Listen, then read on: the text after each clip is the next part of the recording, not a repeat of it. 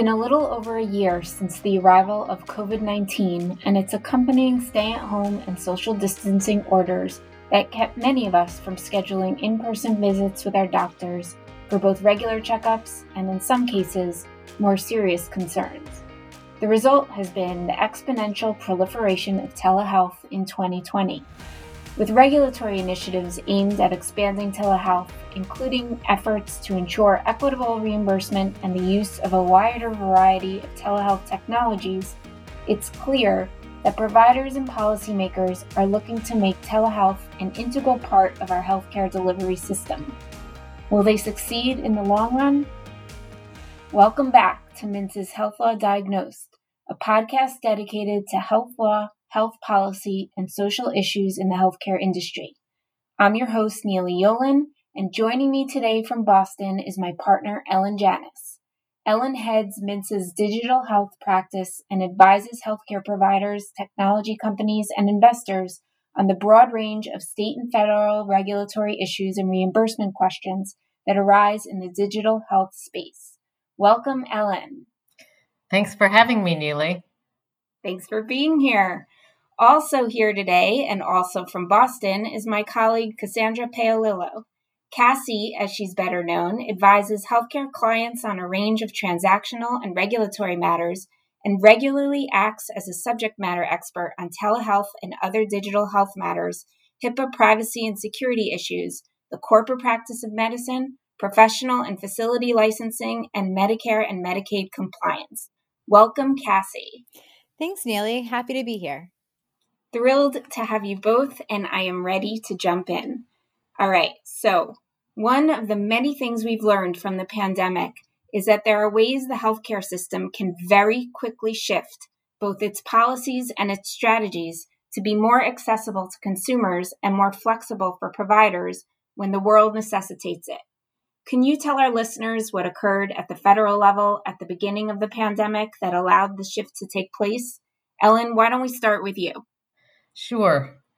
One of the most significant steps that occurred very early on at the end of January 2020 was the declaration of a public health emergency by Secretary Azar. That public health emergency declaration set the stage for a variety of actions by CMS that would impact reimbursement under the Medicare program. Prior to this, Medicare had some of the most restrictive rules governing telehealth, and Medicare coverage and reimbursement was extremely limited, such that telehealth was not really a viable option for Medicare beneficiaries. So that public health emergency order set the stage, and then Congress passed several key pieces of legislation.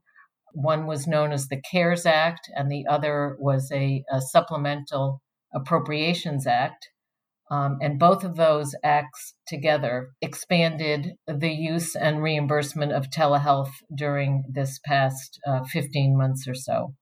In addition to the statutory changes and the public health emergency declaration, what really made the most impact, of course, were the series of administrative actions taken by HHS to lift the various Medicare restrictions and open the door for a loosening of the Medicaid program restrictions through a series of waivers.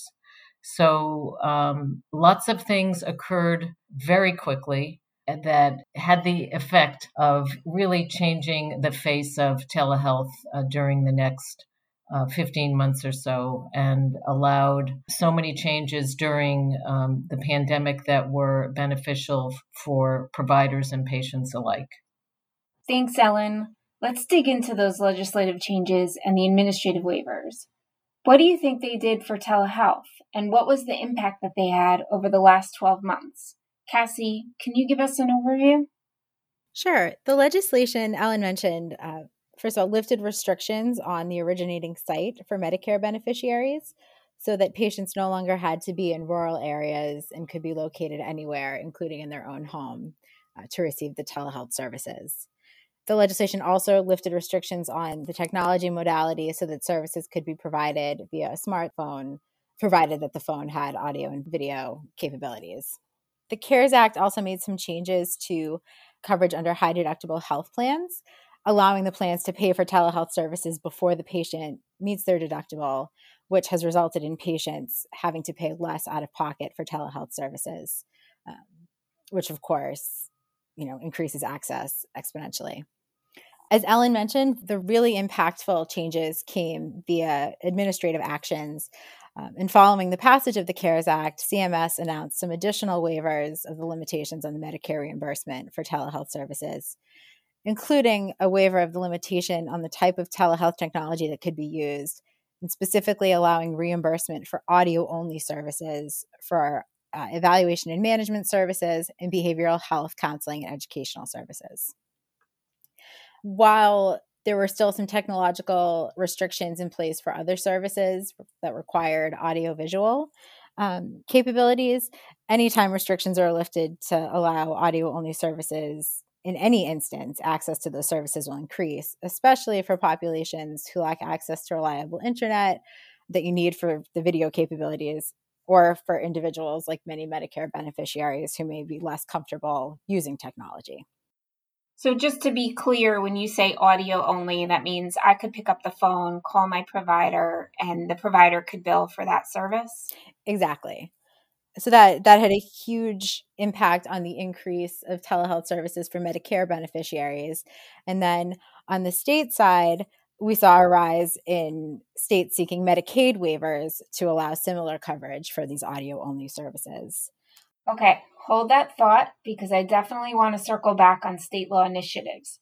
But before we do, I have to ask about one of the very pandemic-specific telehealth-related changes, and that's when the Office of Civil Rights announced that it would be permitting covered providers to use any remote communication device or platform to provide good faith telehealth services as long as the technology isn't, quote, public facing, meaning that it cannot share the patient's information publicly. Can you provide some more details about this? What kind of HIPAA advice you might give to telehealth providers? And whether you see a scenario where the loosening of the HIPAA privacy and security requirements lasts beyond the current public health emergency? Absolutely. So this announcement from the Office of Civil Rights was really important for providers who, at the beginning of the pandemic, had never really ventured into the telehealth space, and then all of a sudden, overnight, had to pivot into using telehealth technology. So by sort of loosening the requirements on the security provisions, a provider could, for example, FaceTime with their patients just using their iPhone, which is important because, a lot of the sort of regular audiovisual or other, text messaging, things like that we might use every day might not meet HIPAA's really strict requirements for their security standards.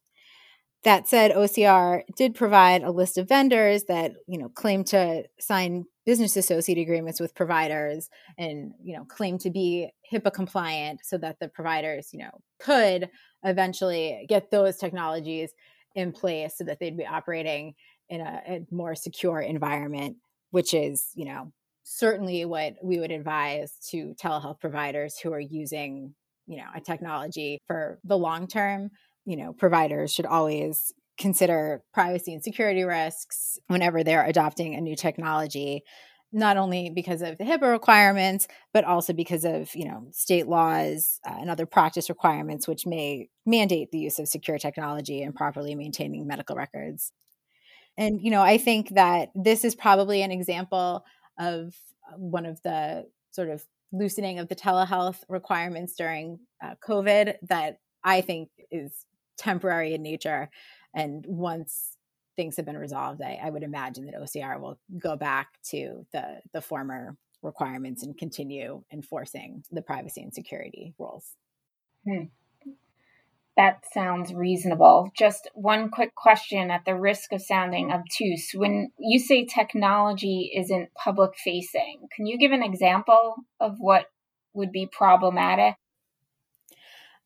Sure. For example, not that anyone would do this, but, you know, you couldn't use public Facebook posts to provide telehealth services.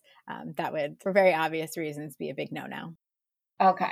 Okay. That is obvious. But say private messaging using a social media platform might be okay?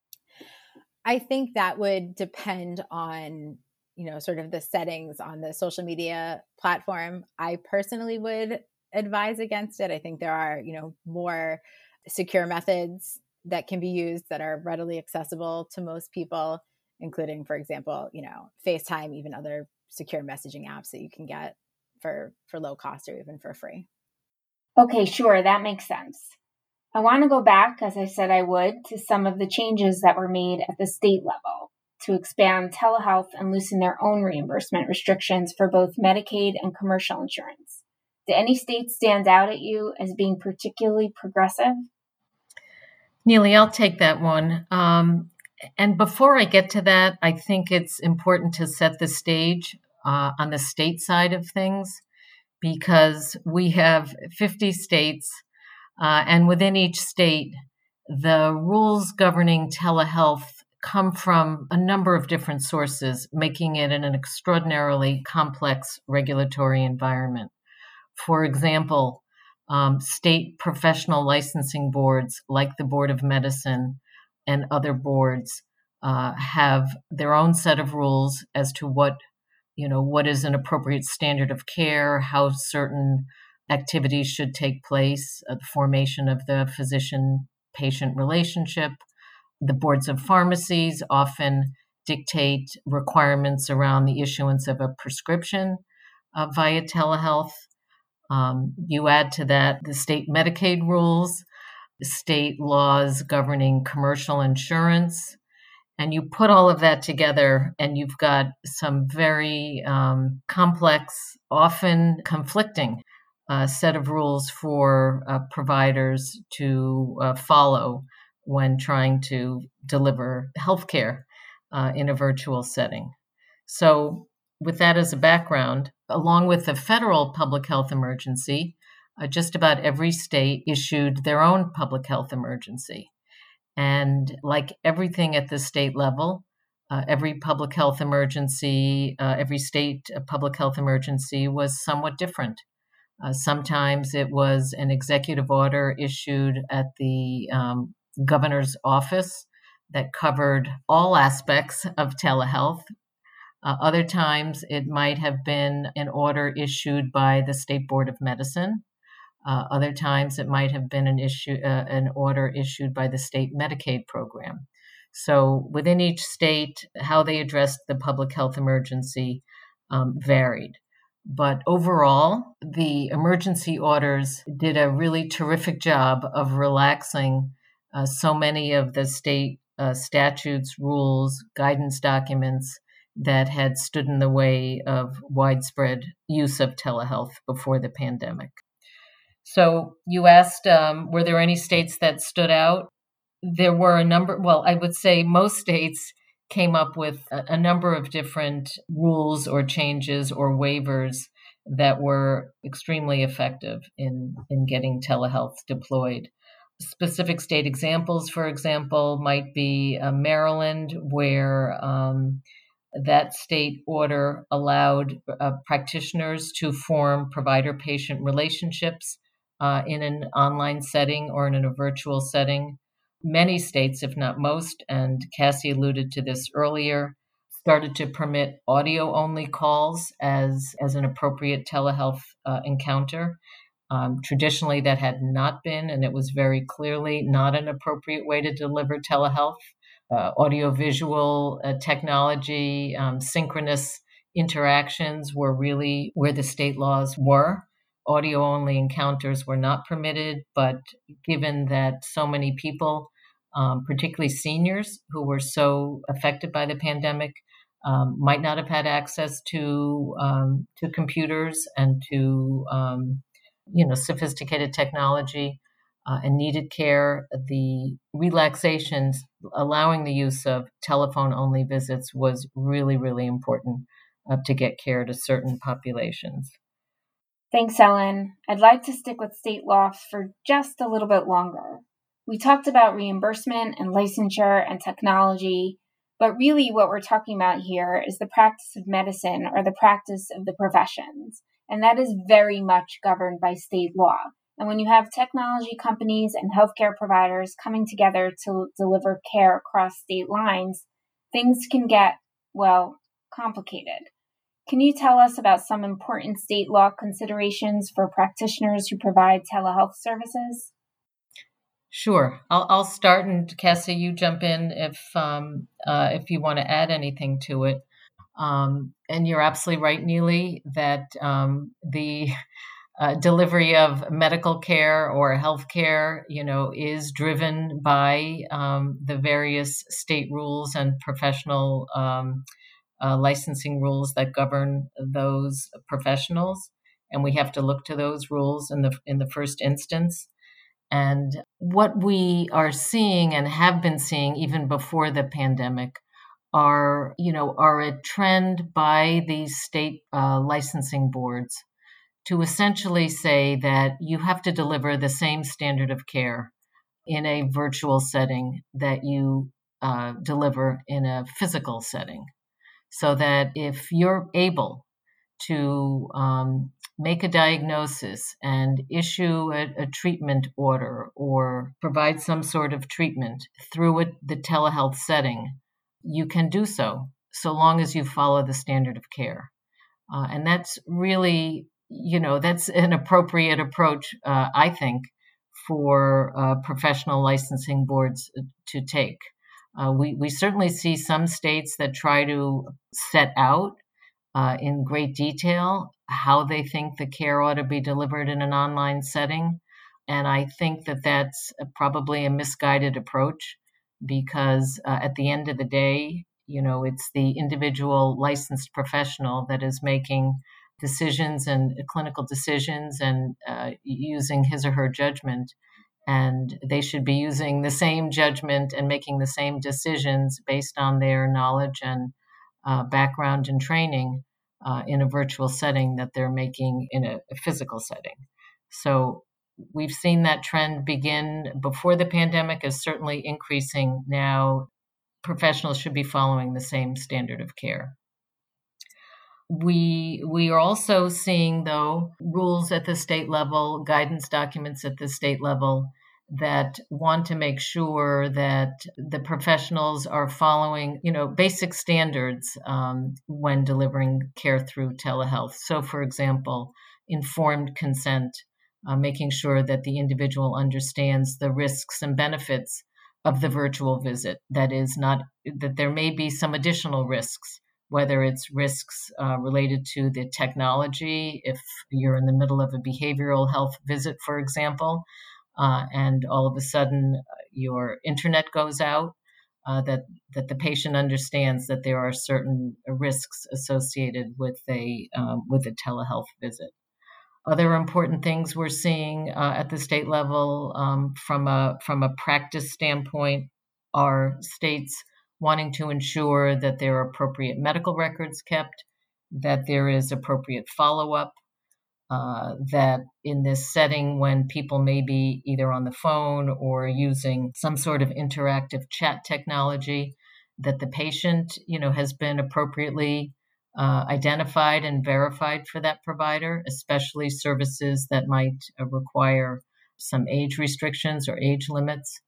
So the state medical boards and other professional boards are definitely addressing sort of what I'll call the standards of care in a virtual setting.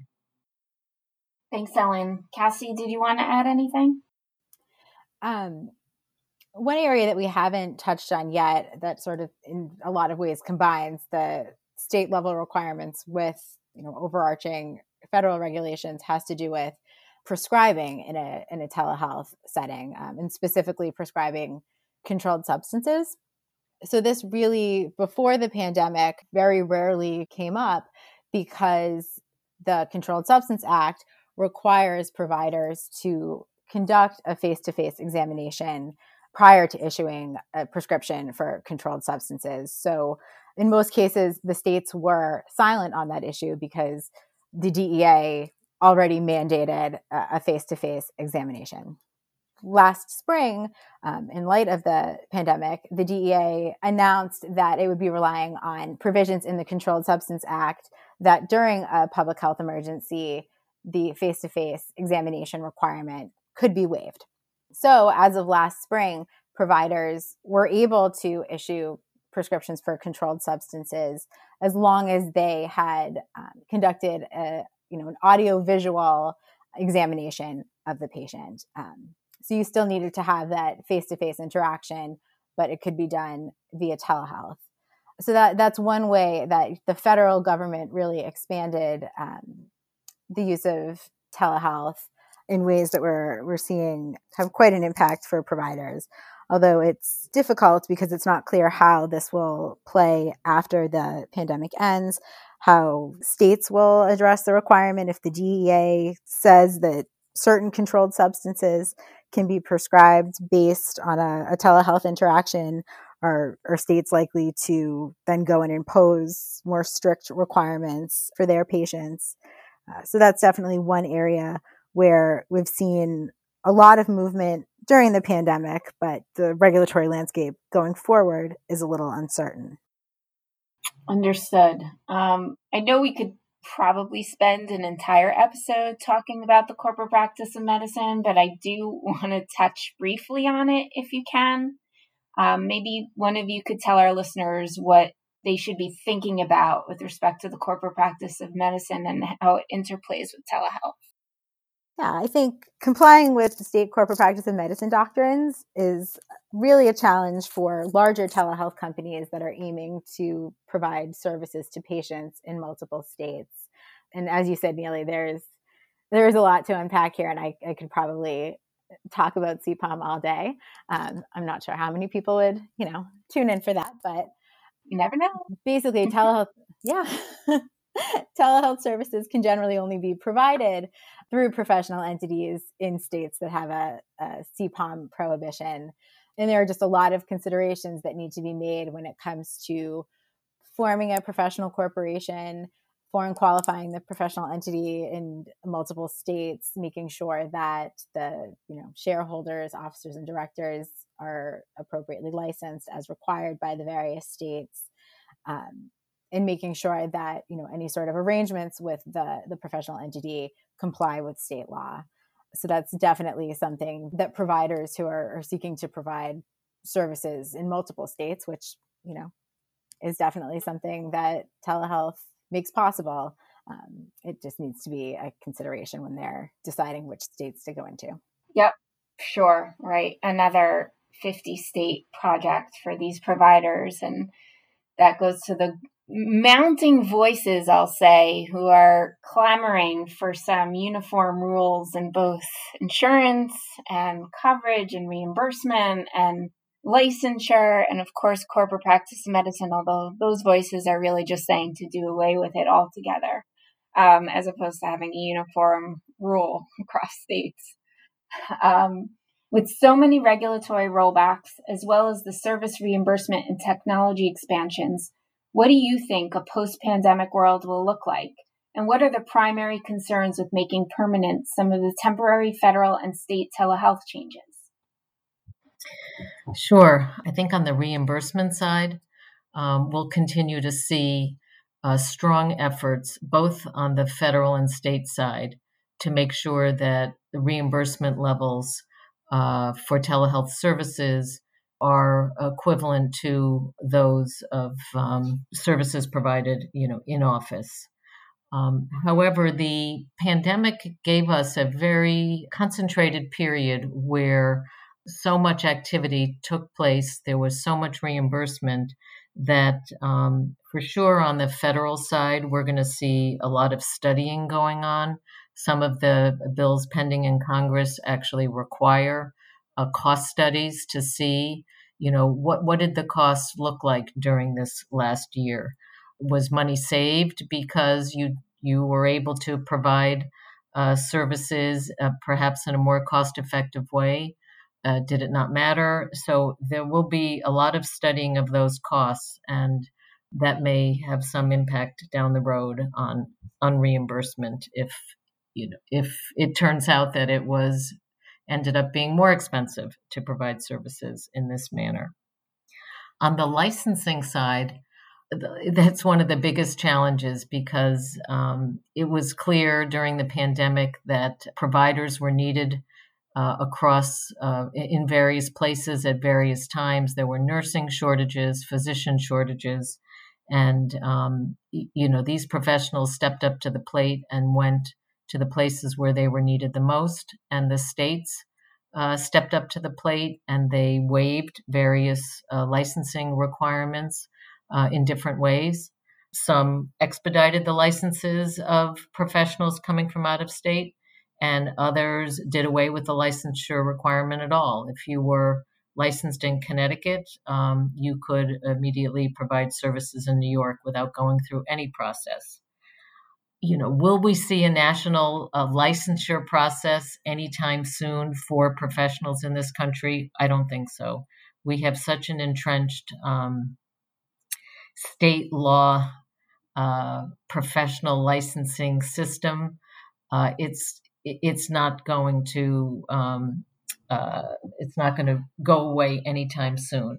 But we will see efforts to make it easier, whether it's states using the interstate compact rules that allow for easier licensing if you have been licensed already in one state.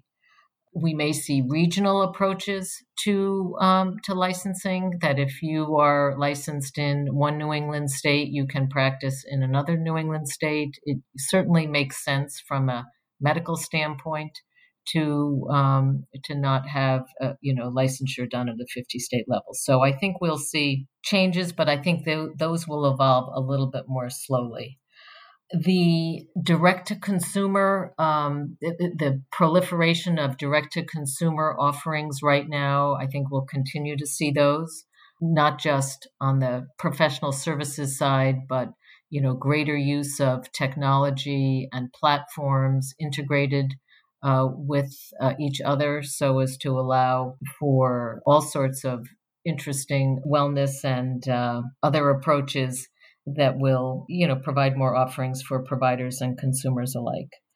We haven't talked that much about Medicaid, but on the Medicaid side, there is a lot of flexibility that state Medicaid programs have to deploy telemedicine. And I think we will continue to see the Medicaid programs actually lead the way in many respects in terms of coverage and reimbursement and improving access for individuals who traditionally had a great deal of difficulty gaining access to appropriate care. So things are going to, continue to evolve. We still have a 50-state healthcare delivery system with a federal overlay, and then you add on top of that commercial insurance requirements and rules and reimbursements, and you continue to have a pretty complicated regulatory environment for the delivery of healthcare and the delivery of telehealth. But I don't think anyone thinks we're going back to where we were before the pandemic. That makes sense. One provider here in New York said to me that our state governments and federal governments tend to be reactive instead of proactive. So for the time being, he anticipates things staying the same, maybe even progressing, but something can happen. You can have a bad act or fraud or a really particularly egregious malpractice case. Doctor in New York, patient in Arizona, not following the Arizona standards of care, whatever the case may be. And that's when we'll start to see rollbacks.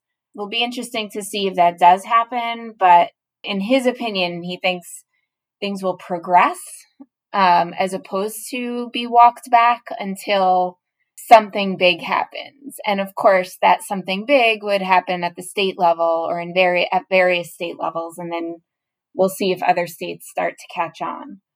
Thank you both so much for being here today. That brings us to the end of our show.